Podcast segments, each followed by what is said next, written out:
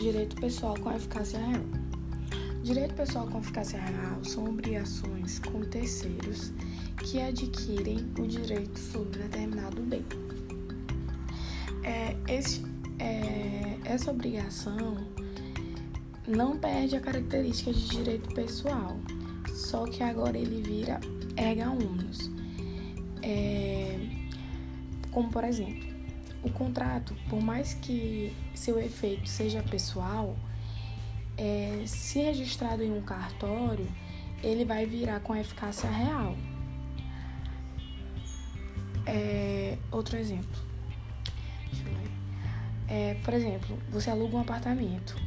Nesse, nesse apartamento é, gerará uma cláusula de vigência, que é onde o comprador vai ver é, a vigência do apartamento, do contrato.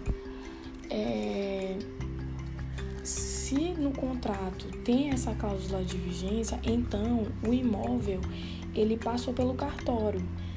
Por isso tem tendo, tendo sua matrícula nele. Por isso ele é um direito pessoal com eficácia real.